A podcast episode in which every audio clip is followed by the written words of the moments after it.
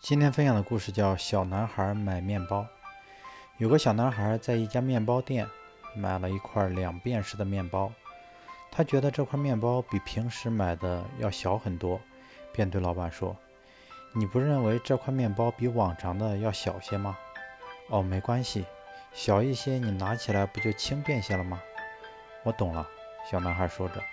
就把一个便士放在柜台上，然后转身朝店外走。老板叫住他：“喂，你还没有付足面包钱呢。”小女孩礼小孩有礼貌地说：“哦，没关系，少一些你数起来就会比较容易。”